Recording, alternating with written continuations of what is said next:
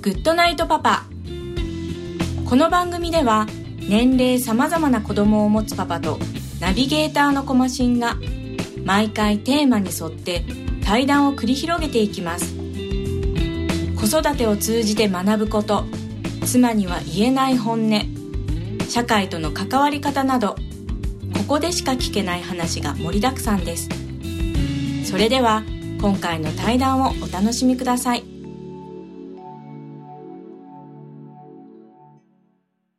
はい、えー今回のゲストは岩切さんです。よろしくお願いします。よろしくお願いします。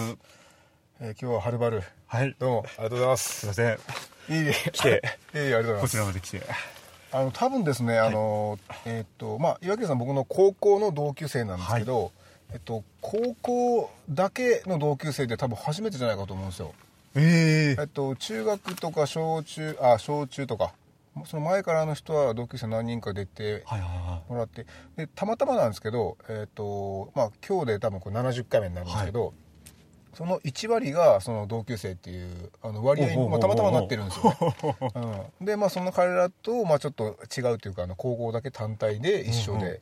でいまだに付き合ってる数少ないあのそっか。多分ですね僕多分45人しかいないんですよ。高校の時から付き合ってる人、い。はいはいはいはあその中のまあ貴重な一人ででかつあの今東京在住なので,、はいで今回のお仕事で、えー福岡に来てるっていうところで、えー今、えー録音をしているというところなのでまあ、なかなかですねあの機会がもうないかなと思ってるんですけい。どこちらこそ。で。えーまあ、何を話そうかなっていうところでであの実際最近なんですかね、えーお子さんが、えー生まれ3月でしたっけ？3月。っていうことはえーまあ、ちょうど半年はい。経ったかなぐらはいいはい。ですよね、はい。だからもうちょっと首も座ってちょっと落ち着いたぐらいですかね。ですね。あの、ね。腹ばいして、ああはいはいちょっと首の座ってって感じですね。はいはい。でどうですか？あの最近このラジオはですねあの一応お父さん同士の対談になってるんですけど、はい。あのそれだけちっちゃい子を持ってる人っていうのがですねもうだいぶ昔に出演された以来なんであのかなり新鮮な感じなんですけど、はい。どうどうですかねそのまあ可愛いは可愛いんでしょうけどその、まあ、自分の中の大きな心境の変化というかですね、はいはい。なんかそういうのってあります？やっぱ三最初生まれた当初とかは、はい、なんかもう全然すぐ起き寝てうん、起きてそれが3時間起きとか何時間起きとかで、ああ寝れないとかはうん。やっぱ単純に。そうですね。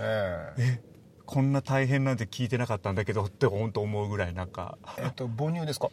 一応両方半々ぐらいなんですけどだから僕、まあ、自分もあげたりみたいな感じでやってたんですけど。なるほいやー誰も教えてくれなかったみたいなこの この大変さみたいな。ど そうですね。まあそうなんですよね。まあそれ経験するしかないんですけど本当あれですよね。僕ももう忘れてしまいましたけど、はい。なんかもう何とも言えないですよね、はい。しょっちゅう起こ起こされてっていうか。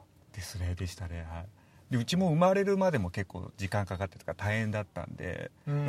生まれるまでも大変だったのに 生まれてからも大変みたいな。えーっと 結婚してからすぐできたんいやでしたっけ？4年ぐらいですかね。あー。4年ぐらい、でも念願ですわね、うん、もうそんな感じですね、あうん。ーでいざ出てきたらえーっとで男の子でしたよね。男の子ですね。だからまあ多分うちは女の子なので、うん。まあね赤ちゃんの時はそんなにその差異はないかもしれないですけど一応男の子だからまあ元気いっぱいに、あのギャーギャーギャーギャーより言うのかなっていうなんかイメージなんですけど、うんうん結構なんかあれですかねやっぱりなかなか寝させてもらえないとか。はいはいはい。あのああとそのなんだろうな。やっぱあのチンチンからあの飛んでくるんですかね？おしっこピューって。よくあのドラマとかあのなんか。そのあるあるそのおむつ変える時ですよねピューって出るんですか？ありますねそれは。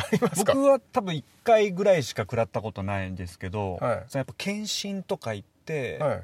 定期検6ヶ月検診なんか3はい回何ヶ月検診とか行った時に、はい。そのやっぱ1回裸にするじゃないですか、うん。その時にその見てる人がよくおおおむつをまたつけてくれる時になんかこうあっていうのを見かけ見た見ましたねなんあか。あやっぱあるんですね。はいはいありますありますい。やーなんかねあれはちょっと僕はまだ経験がないんですけど。はいもう。でまあちょっと早速なんでもうあのチンチンの話したいんですけど、あのなんかほら皮をななんでしたっけ？なんか皮を剥くでしたっけ？そうそうですね。皮、む剥いた方がいいのか剥かない方がいいのかっていうのがそれがちょっと答えが分かんなくて。で一回保健所の人が自宅に1ヶ月2ヶ月ぐらいの時訪問してくれてあーその人に1回聞いたらやっぱもうそれは病院によるみたいな産婦人科の考え方でももういきなり生まれてもバッてもうズル向けにさせるとかもう血が出てもいいぐらいのえーっとそれって生まれても直後ですか？もう直後ぐらいでもういきなりもずーっと向くんでうすか？向くみたいなもうもうもう血が出てもいいぐらいなんか。えーっとそれはなんかやっぱなんですかねその向かないとなんかこう菌がそこに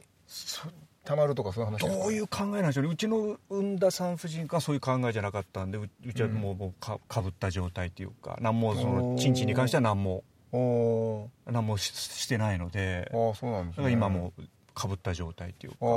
でやっぱけど他のお父さんとかに聞いたら「いやはい。もううちはもううちの子ズル向けだよ」みたいな「俺俺はかぶってんのに」みたいな。なんか 全然みたいな。息子の方が息子の方が。向けてるぞと。もう銭湯とか行ってももうもうもう堂々とした。堂々としたもんだと。あでも堂々としてるけどでも息子からしたらそれがね普通だからですね。もうもうもうそれが多分もう記憶もないだろうし、ね。その向かれたあそうなんですか。はいあじゃああれか。そのなんかズル向けって結局そこでやってるからズル向けになったっていうパターンなのかな結局。どどうなんでしょうね。けどん。その保健所の人に聞いたらそのやっぱ産婦人科のそのやっぱ、うん。うん考え方によってとあそうか。産んだ後もあれですよね。一応その産んだえー産婦人科になんか通いましたっけ？えー、と5日間ですね。最初生まれた後ははい。5日間そこで病院に行って、はい。でその後1ヶ月ぐらい後にちょっと検診みたいな感じでその病院に行ってけどその後はもう行ってないですね。ああですよね。行ってない。そのぐらいのかかり方だった気がして、あそうですか。じゃあまあその辺であまあいろんな家庭の話聞きながら、はいはいじゃあ病院の方向性によるということで。夜とかいう感じだと思うんで、うん。ああの立ち会い出産しました？あしました。ちょうど家にあのー朝起きたらなんかもううーってなってて。うんうんでうちは車がなかったので、はい。あのー妊婦タクシーみたいな。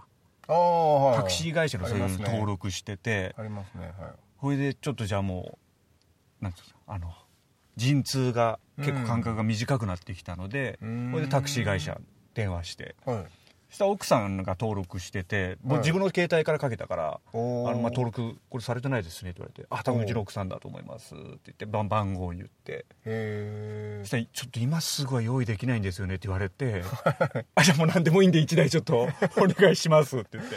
そしたらなんかエルグランドみたいな感じ車でなんか迎え来てくれてなんか。それで産婦人科の方にクリニックに行ってあの第一子でしたけど予定通りだったですか？えっと、はいうちは多分8時か7時ぐらい病院行って、うん。多分11時12時ぐらいには生まれたんですよね。多分うん。4時間5時間ぐらい病病院着いて。ああまあじゃあで生ままあれましたね。そそんなにあれですね。じゃあ長くなんかよくほら12時間とかっていやそういう話も聞いてたので、はいそのなんかその両親学級みたいなの出た時とか、なんか本とか見てたらは言ってたんでちょっと覚悟してたんですけど、いうん。意外となんかあれ？みたいな。うーん。そうですか。いやあれですかね。そのその後っていうのはそのなんだろうな。向こうのご両親が近く住んでるんですよね。ああ住んでますね。向こうのご両親から「でかした」って言われました？言わ言われてないですね。言われてないですか？はい。で、うん。まあ一応その病院行った産婦人科着いて一時してから、まあ向こうの実家の方に僕が電話して、はい。ちょっともう陣痛が来てちょっと今あるんだけどみたいな、それでまあ生まれたらまた電話しますみたいな感じではい。できてでまた電話してなんか、まあ、今何分後ぐらいだったら何時間まで面会できますよみたいな感じで言ってて、それなかなか来ないなと思ってああんま言っていい話かどうかこれあれなんですけどなかなか来ないなと思ったら、い。なんかちょうど僕が電話した時間にその親父の方からなんかおじいちゃんっていうんですかね、はい。父親の方からあのカップラーメン食ってたみたいで、なんかちょっとこのカップラーメン食ってからじゃないとみたいな。え？みたいな。あカップラーメンの方が優先度が高かった あとあと、まあ、後日談で聞いたらその嫁から聞いたら。はいなんかそんな話だったみたいでなんかやけに来るの遅いなと思って。全然もうあー。10分ぐらいで来れるはいはい。距離だったんでうち麺が伸びるじゃねえかっつって。ちょうど湯入れた頃に僕が電話しちあゃったみたいな。あそれはいかんかったですね。それはいかんですね、はい。あ まあ一応来てくれってそれで。ーうーん。い。やそうですか。であれですかねその奥さんのそのなんだろうな。その産んだ後っていうのは僕ですね産んだ後に一緒に、まあ、泣いたんですよね。僕も立ち会い出産してたんですけどあのはいはい横の、えっと、保育器っていうのかな、はいはい。そのほ保温器か分かんないけど、そこに入ってる状態を見た時にですねやっぱ泣いちゃったんですよね。あ嫁と一緒に。わかりますね。ああ僕もう生まれた瞬間にもうねなんかなんかあれってうん。なんかポロってきちゃってなんか、うん。もう生まれてすぐ泣い泣いたあね。赤ちゃんを見て。ああのえっと生まれてすぐ泣いた時の声のなんかなんかもらいました？あうちはなかったですね。あ本当ですか？なんかうちなんかもらってそのあボタンを押したらそのこの世に この世に出てきた時のその産声っていうんですかね。あれがな,、えー。なるっていうなんかこんななんだろうな。なんかもらったんですよそんなん、はい。ええポチってボタンを押したらなんかでそれ聞いてそのまあたまに思い出すんですけどやっぱねあの時のうーん感動感動っていうものかどうかも分かんなかったんですけどあのなななんだろうなこのこの状況はと思いながら。自然となんかポロって感じでしたね。なんかあれ？うんみたいな。あれはねだからなんだろうな。やっぱいまだにねあの子供の姿見ながら特に最近なんかよく話しかける時に「お前も昔はちっちゃかったんだよもう今と 今となっては」みたいな話結構することがあるんで あの生意気盛りなんで。その時にやっぱりそのちっちゃかった頃はってなった時にやっぱその当時を思い出してうん。あんなやつがこんな風にみたいな いう意味も込めてね最近結構思うことがあって。でそうですね。でもやっぱり可愛いなと思って。うんなんかその産んだ後ってあれですかね奥さんとの間柄なんかちょっと変化ありました？なんかまあどういった形でもいいんですけど。うーん。あったかな変化。さすがなんかなんかやってほしい時はうん。結構ききつこうはっきり言われるようになりましたね。これをやってみたいな、はいはい。なんか赤ちゃんこう手が離せない時とか前はそういうことなかったんですけど、はいはい。なんか言ってもそれくらいかもしんないですねうち。変化は。うん。うん。近所のその公園に。あそっかまだあでもあれか。抱っこ紐で行くのか。抱っこひもか今ベビーカーどっちあベビーかカーですよねうんどっちかで、うん。そっか。じゃあまあ結構行く回数もまあ多くなりました。ああのほら結構ちっちゃい時ってあのあんまり出したくないとかなんかその逆になんか外でもらってくるんじゃないかみたいな心配とかであんま出さない人もいたああ逆かな。もうにちっちゃすぎるそうかもしれない。時は大丈夫なのかな？もしかしたらそうかもしれないです。うちも2ヶ月ぐらいまではなんか結構ビビってあー。3ヶ月ぐらいまでは結構ビビってましたね。うん、はそうですよね。でなんか半年ぐらいまではなんかその母親の免疫をもらってるからみたいな、病院で説明を受けてなんかまあ、病気になりづらいとは聞いてああそうなんだと思いながら、うん。でなんかちょっとビビってましたね結構。まあそうですよね。いやなんかねもうちょっと記憶は曖昧ですけどまあでもそんな時期があったなと思って。はい。でどうですかねその今仕事でも、はい。えーまあ、とか外出してる時でも、はいはい。あの早く帰って会いたいぜって思ってるんですかね？あ思いますね。あ本当ですか？うん。へえでやっぱもう結構一日最近あれだまあ1日2日逃しただけでもなんかうん。変化してるので、やっぱ仕事から外帰ってきてね。何日帰って帰ってきたらあれ？みたいな。そうですよね。なんだこの肉付きは とかなんかいろいろ肉付きはなんかとかなんかちょっといいね。ちょっとついたりとか。そうですね、で今とかはやっぱ首がそうやって腹ばいもしゆやっぱ動き出してるので徐々にこうずずりばいっていうんですかね。なんかはいはいイの手前ぐらいなおおみたいあななんかアグレッシブになってきてるので。あいいですね。ああ。れですか？えっと実家のえっと実家も宮崎にあるんですかね？あ宮崎あ宮崎のご両親にはもう会わせたんですか？生まれた時に来た来たんですか？連絡して、はい。したらやっぱもうちょっと我慢できなかったんでしょうね親が。やっぱり行くみたいな。もう我慢できないっつって。最初ああそうねよかったねとかもう、はい。でなんかまあ画像とかは写真とかは、はいはい多分それでスイッチが入っちゃったんですかね。画像とか送ったらなんか、あなんか行くみたいな。あ感じで23日ぐらいあはい。うちの方来て。やってきましたか？でだ、まあ、抱っこしてもらったりして、はいはい。でまあ、写真とかも撮って。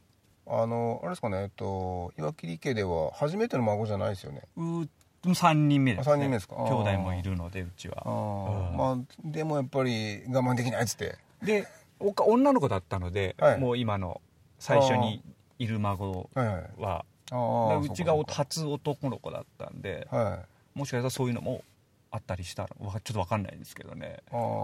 でその、えっと、じゃあ自分側のあの親からは「でかしたぞ」って言われたんですか？でかした「お前やったなこの野郎」って結構言われ言われるもんなんですかそれって。でかしたぞってなんか。あのねちょっと前にあったんですよ。えっとほらあの島次郎まあもうすぐ多分島次郎っていうね、あのあれを見始める時に、時期に入ると思うんですけど島次郎っていうのをね 結構うち最近見せられるんですよ子供から。それでですねあのそういう回があったんですよ。あの島次郎が生まれた日みたいな回があってでその今島次郎が56歳なのかな分かんないけど、はいはい。数年前振り返るっていうその回想シーンがあるんですよ、はいはい。その時にあのあなんだろう産んだ後にそのお父さんだったかな？その、は島次郎のお父さん側のお父さんか、はいはが自分の息子に対して「でかしたぞ!」って 言ってたんですよね。でそれ見た時に「ああそっか」って「そんなやつおらんやろ」とか思ったんですけどでもでもなーってちょっと待ってちょっと待ってよと思って。あでもこんなんって昔でも言ってたのかもしれないなって思ったんですよね。だからでその多分その男の子が生まれてでかしたぞっていう多分その後取り的な意味合いが多分あると思うんですけどだからそのまあ今そんなこと言う人いないかもしれないですけど「でかしたぞ!」とかそのうちもこれであの耐えることなくみたいななんか言っていまだにあんのかなちょっと思ったんでそれは僕のマイブームなんですけどうちあそこなかったですかなり？かったです。やっぱり、はい。まあ、そんなに家柄もそんなまま別に普通のそういうなんか後取りとか、はい。はい。そういうのもないのであ多分あったら多分もしかしたら言ってたのかもしれないですけど。ああはい。なるほど。いやなんかでちょっと島地の話引っ張るんですけど、でえっとであれもあなんかちょっとさっき話かぶるかもしれないけど陣痛があってはいはでたまたまなんかそのなんかな人がいないというかそのまあ旦那さんがいなくていはいはい。でたまたまその家に遊びに来た近所のおばちゃんが「えーちょ陣痛だわ」って言ってはいはい。でその辺歩いてるその通行人に声かけて「はいあんた車出しなさいよみたいな話になってで車をなんか出してこう行って産んだみたいな無事産んだあって。すごい。で産んだ後になんかあのこんなあのほら運動会とかで使うママイクあるじゃないですか。か拡張か拡声器か。あれであの島次郎のとこ島野さんって言うんですけど、はい。島野さんのとこに男の子が生まれましたって 町内を歩き回るっていう設定があったんですよね。それっていやこれ今はないけどでも昔こうあったかもなそれぐらいその男の子が生まれなまあ子供が生まれたということその地域に男の子が生まれたってことがトピックだったんですよね。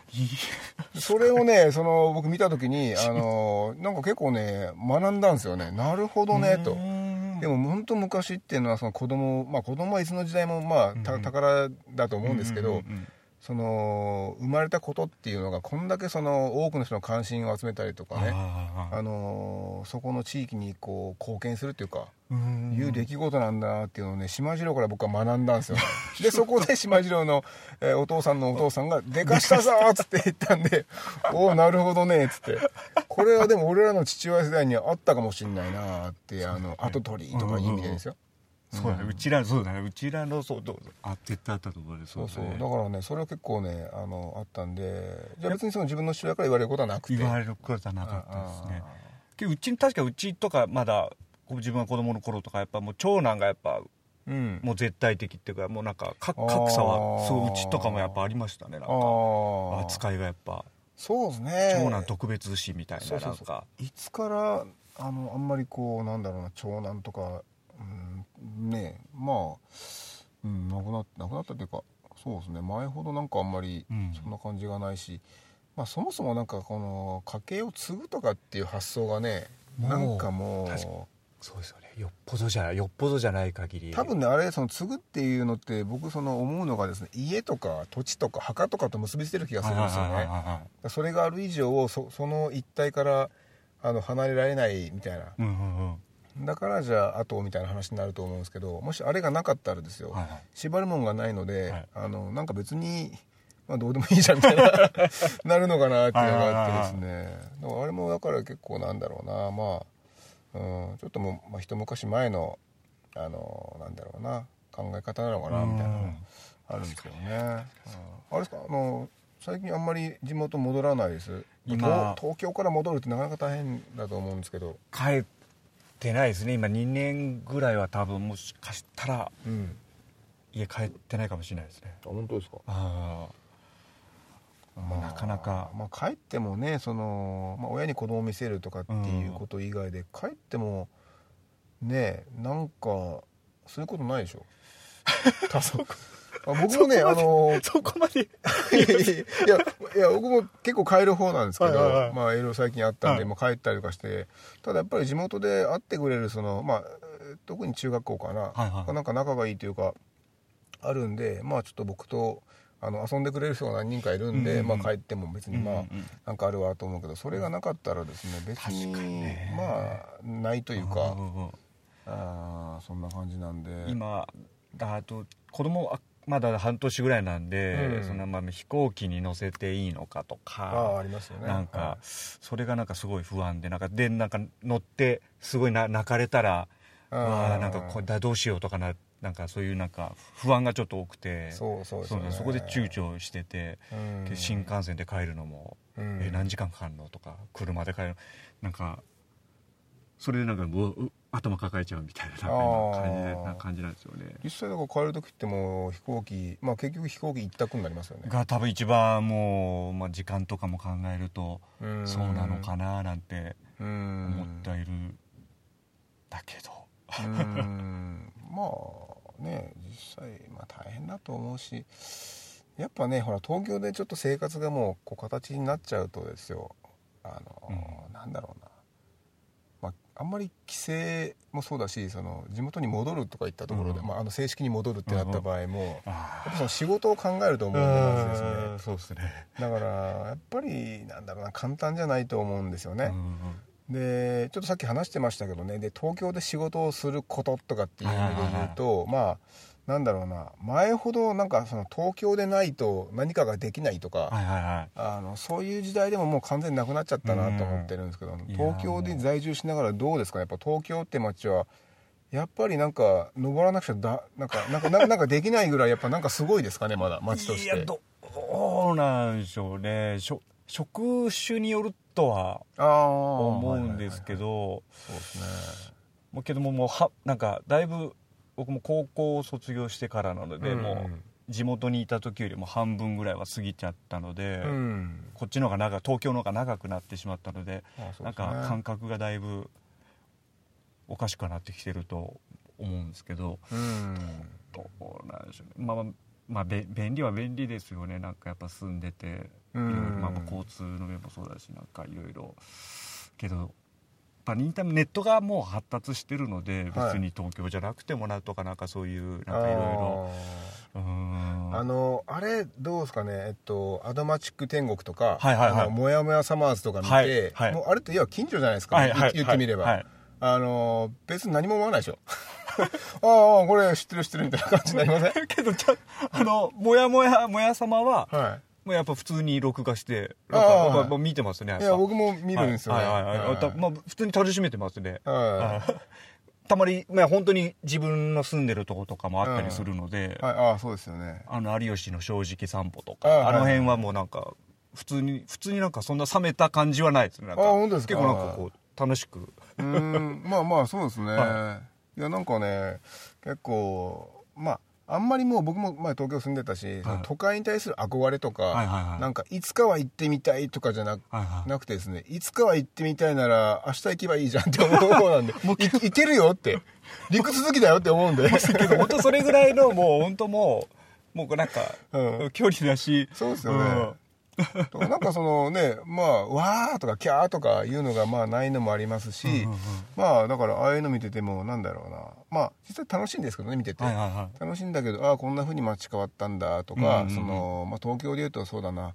あの総武線かな？あの、はい。千葉寄りが総武線でしたっけ？はい総武線はいはいはい以前住んでたことありますああですよね、はい。総武線側見たらああなんかこれがなんか昔からの東京なのかなとかっていうイメージがいまだ抜けなくてね。両国とか錦糸町とかです。よ、はい。あもうもう錦糸町もう近いあもうそうですね。はい。錦糸町はなかなかカオスな。カオスでしょ。カオスなだ街な。のあの辺がね僕はももうそのまあえーまあ元々の東京っていうのかな、はいあのイメージがあるんで。で僕はあの住んでた時あの西側の新しいはい。どっちかっていうともうそれ東京じゃねえよってあの昔からの人は言うかもしれないような そっち側に住んでたんでなんかそのなんだろうなうんなんかねあの番組でそのね総総武線側のそのね金賞とかはいはいはい。予告とか見てもですね、まあなんかうーんって、まあ、住むとこじゃねえかなとか言いながら 見てる見てる節があって。あーだからまあそんなんがあったんでいろいろまあ街のねそういったのは見るんですけど、はいはい。やっぱ本当にすぐ近くのとこをうろうろしてるって番組に、まあ、なると思うんで東京在住者からするとですね、だからまああんまり特別な思いでまあ見ることもまあ地方人と比べてですよ。まあないんだろうなとか思ってですね。結構ねそこはなんかね前から思ってて。なんか東京ってあれですかねえっと、うん心休まる場所っていう意味ではそのどどの辺になるんですかねその。特にやっぱ子供生まれてやっぱその辺が本当に大変だなっていうのが、本当ベビーカーでの入店禁止とかえーもうお店とか結構もう本当子供がいるだけでちょっとお店選びがやっぱ 心休まなんか本当そういうお店なんか優しいお店に行くと、まあ、うん。心休まれますね。その赤ちゃんとかうん。ベビーカツレスでもうん。全然もう OK ですよみたいなお店行くと結構厳しいお店が多いので。ああそうですか、はうーん。なんかあの家の近くだとどの辺になるんですかねそのえっと例えば、えーなんとか緑化公園じゃないけどその緑があふれる公園っていう意味ではなんかあっち方面って何かあるんでしたっけ？えっと清澄庭園とかな、まあ、有料のいわゆる新宿御苑とかと一緒のくくりになるかねおー。ほうほうほうああいう緑とかああいうのもあったりするのでうちの近所は、うーん。公園は。けどそんなにまだ公園は連れてってないかもしれないです。そういうでかいところは。あまあまあだそうですよね。うん、いややっぱね子育てにおいてはねそういうところとなんかねないとなかなか、うんまあ、しかも東京だから、まあ、東京だからっていうのもあれですけどやっぱ休まらないなっうん。ていうのがあってですね。いやもう本当に。はい。なんかはいはい。ね、もうあれだったら奥多摩ぐらいまで行かないとなんか なんか本当になんか自然の中に来たぜみたいなのがないようなね、そうそうイメージがあってただ奥多摩っつったらね2時間ぐらいかかるのかな、ね中央線乗ってもう八王子さえも越えてってもうさらにうんだからだからねその都会に住んでてで子供がいる方々っていうのはそのあのショッピングモールとか以外で、うん。なんかそのどこでそのなんかこう気持ち的にあの安息をもとあこう得られるのかなっていうのは、ね、結構ね最近思うんですよね子供ができてから。独身時代しか送ってくれたことないからですね、うんうんうん。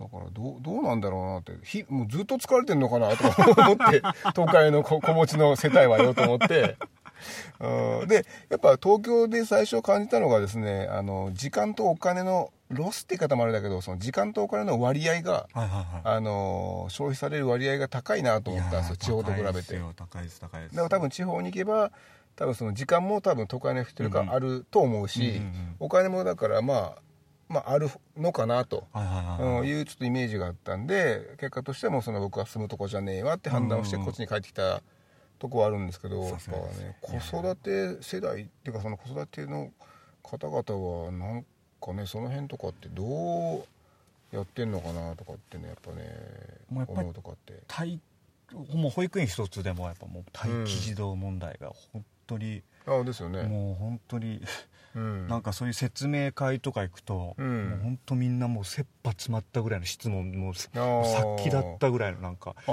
あーそうですね、うんやっぱ得点一応ポイント制みたいになっててうちの住んでるところは。でポイントが高い人順に保育園に入れると。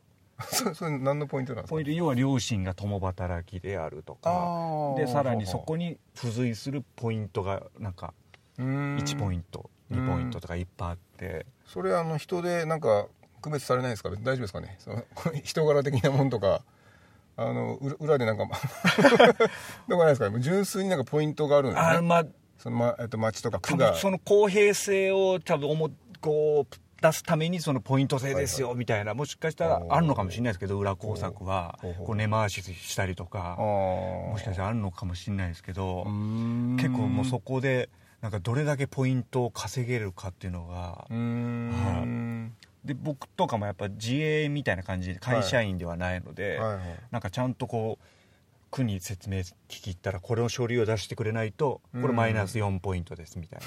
これもう絶対ダメですみたいな。あポイント制なかなかシビアですね。ポイント制めちゃもう僕マイナス分4も食らったらもうアウトですみたいな もう言われて。免停じゃないですか？もう本当そんなレベルでああそうなんですか。じゃあお金を知らんと書類揃えますみたいな感じで。そね。それもこれもね全部子供のためだからですね。もうあそうですね。もう東京ポイント制ですか？ポイント制ですね。やだな。いやもう本当本当にまあその区によるとは思うんですけどもへー。うちの住んでる区はもう本当ポイント重視っていうことを言う言われましたね。せ 説明聞きに行ったら。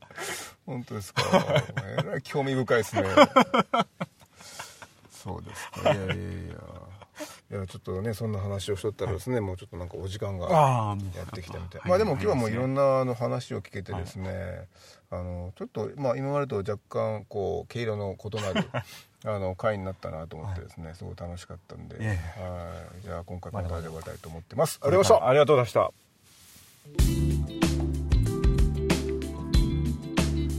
た。コマシンのグッドナイトパパ。今回の対談はいかがだったでしょうか？対談の後の食事の場でもう少し早く結婚してたらよかったと彼が言っていました。これは子供を持ったからこその言葉だなと自分を重ねて感じました。ではまた来週お会いしましょう。おやすみなさい。